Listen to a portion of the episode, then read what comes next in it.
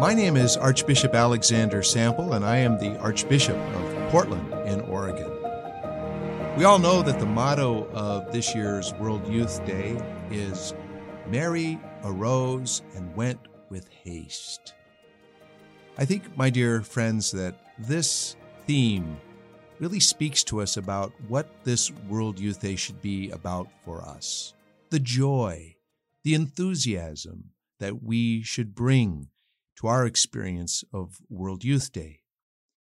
The pilgrims who are able to actually come here to Portugal for this event will have an incredible encounter. They will encounter Christ, of course, which is the ultimate goal of, of this time together, but they will also encounter people of different cultures and mentalities and languages. And it's, it's an incredible experience that I hope will change our lives forever.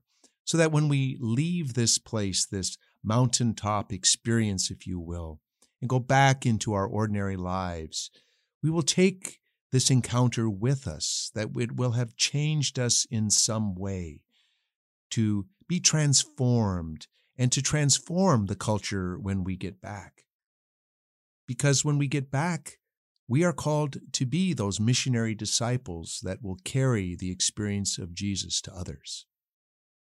One way for us to bring this experience back, I think, is really to model our lives on the Blessed Virgin Mary, the one who rose and went in haste to Elizabeth. Because Mary is really for all of us that, that model of discipleship, really a, a model of evangelization, of bringing the good news to others. You know, Pope Francis, we know, speaks to us often about reaching out to those that are on the margins, the lonely, the abandoned. Well, think about what Mary did in going to Elizabeth to rise and go in haste to her cousin Elizabeth. Think about what Mary has just learned.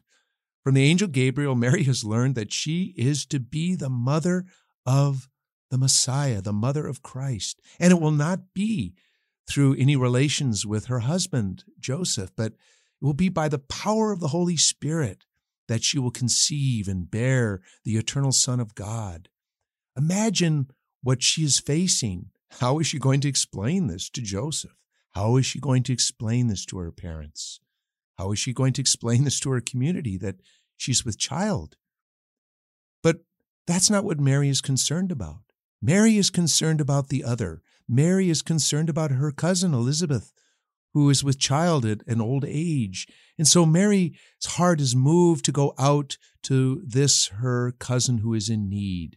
And this really should model for us how we set aside sometimes our own desires, our own comforts, our own needs to reach out to those around us who are in need and not just not just the materially poor my gosh, young people, we run into people all the time who are spiritually in poverty because they have not yet come to know the love and the mercy of Christ. This is your job is to bring with joy that good news to them. And I think just the simple way that we can do this is just through friendship and through hospitality. It, you know, evangelization isn't really all that complicated.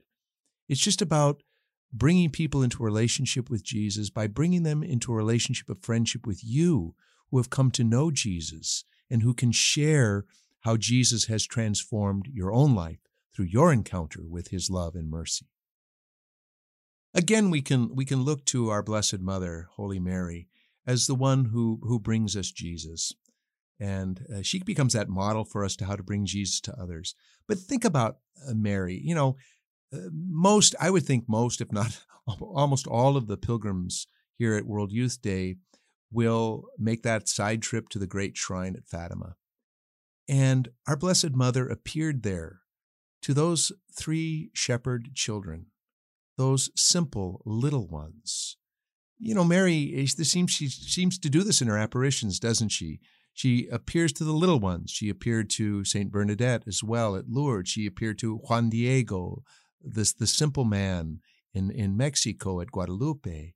Mary chooses the, the small, the seemingly in the ways of the world insignificant to bring the message of the gospel as she brought it to these, these children. They had an experience there of Mary, an experience of Mary bringing them the message of Jesus, the message of the gospel. And because of that experience, they were courageous. These young children were courageous. Mary didn't go to the bishop or the priest. She went to these children, and, but they had to face opposition. Nobody believed them. Uh, they rejected them. They made fun of them, even. But those children remained strong and true to what they knew to be what they had experienced in that encounter with Mary.